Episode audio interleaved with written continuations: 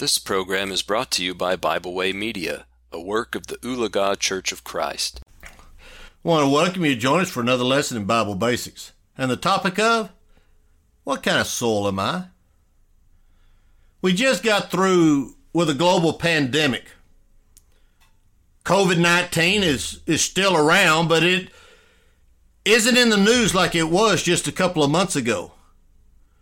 And when you look at COVID-19 at its very strongest, it only had a 1.6% death rate.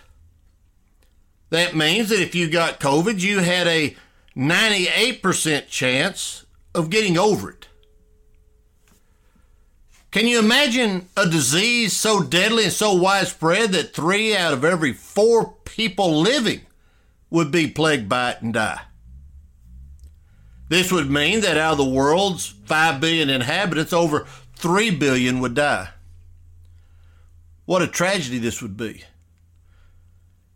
It would cause widespread alarm throughout the whole world.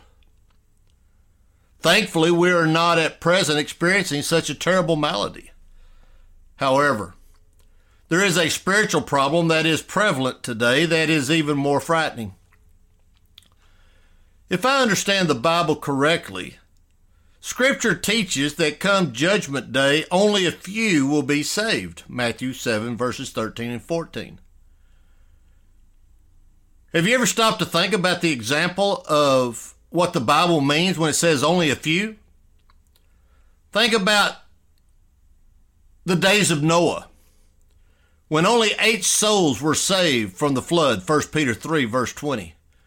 Or Israel, where out of 603,550 fighting men of God's people who left Egypt for Canaan, only 2 entered the Promised Land. Numbers 1, verses 45 and 46. Numbers 14, verses 29 and 30. What caused the people in these instances to perish? What will cause people to perish today? Physical disease may kill the body, but it is a spiritual heart disease that kills the soul and destroys the spirit. In the parable of the sower, Jesus spoke of 4 different kinds of soil upon which seed was sown. You can look at this parable in Matthew chapter 13, verses 1 through 9, Mark chapter 4, verses 1 through 9, and Luke chapter 8, verses 4 through 8. And out of the 4 soils, only 3 were conducive for growth and production. Each of us possessed one of these 4 types of heart, and yet only one kind will allow us to be pleasing to God. So as we analyze them, each should ask, what kind of soul am I? Do I possess the I don't care heart, seen in Luke 8, verse 12? Jesus uses the wayside soul to describe this kind of a heart. In ancient Palestine, travelers would generally walk upon the trails that paralleled the growing fields. This caused the soil to become packed down and hardened. Jesus says that some people's hearts are just that way. They're hardened. And they are hardened to the message of the gospel, Romans 1:16. When they hear it, it does not penetrate because they just don't care. And then secondly, do I possess the I care only when it is convenient heart, as seen in Mark chapter 4, verses 5 through 6, or verses 16 through 17? Jesus uses the rocky soil to describe this kind of a person. Jesus is describing the soil where just below it lies a rock ledge.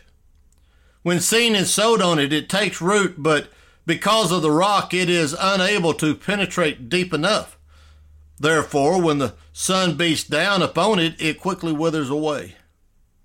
In the same way, there are those who hear God's word, believe it, and perhaps even obey it, but as soon as difficulty comes, they cease serving the Lord.